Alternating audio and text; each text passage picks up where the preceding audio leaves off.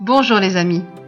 J'espère que vous passez un agréable moment et je vous retrouve maintenant pour la pensée à méditer. Et je vais vous poser une question.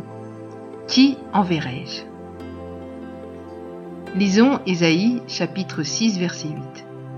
J'entendis la voix du Seigneur disant Qui enverrai-je et qui marchera pour nous?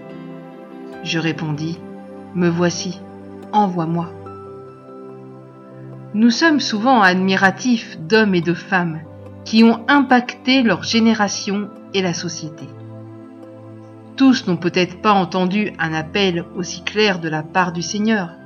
Bien souvent, ils ont été interpellés par des besoins pressants, mais ils ont été la réponse de Dieu aux nécessités de l'humanité.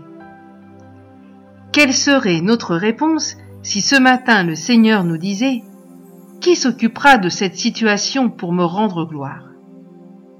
À l'image de Moïse face au buisson ardent, nous trouverions probablement mille excuses pour ne pas répondre à cet appel. Il ne s'agit pas de faire les choses d'une manière irréfléchie.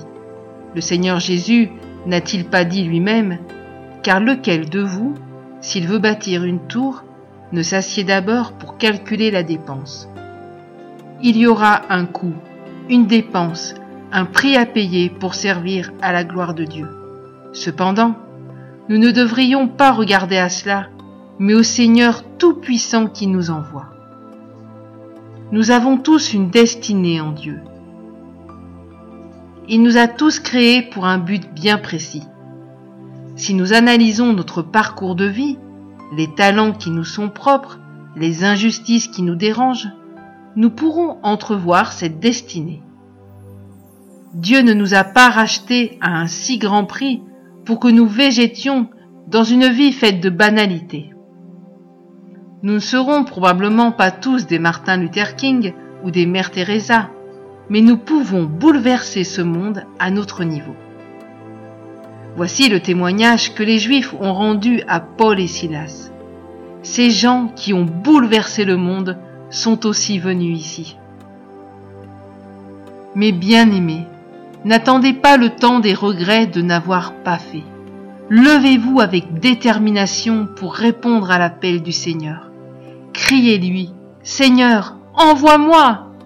N'ayez pas de crainte, car celui qui peut faire, par la puissance qui agit en nous, infiniment au-delà de ce que nous demandons ou pensons, vous accompagnera dans votre marche et fera réussir votre entreprise, faite pour sa seule et unique gloire.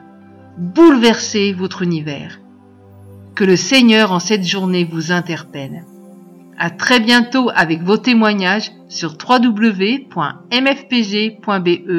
à la rubrique Nous écrire. Bye bye.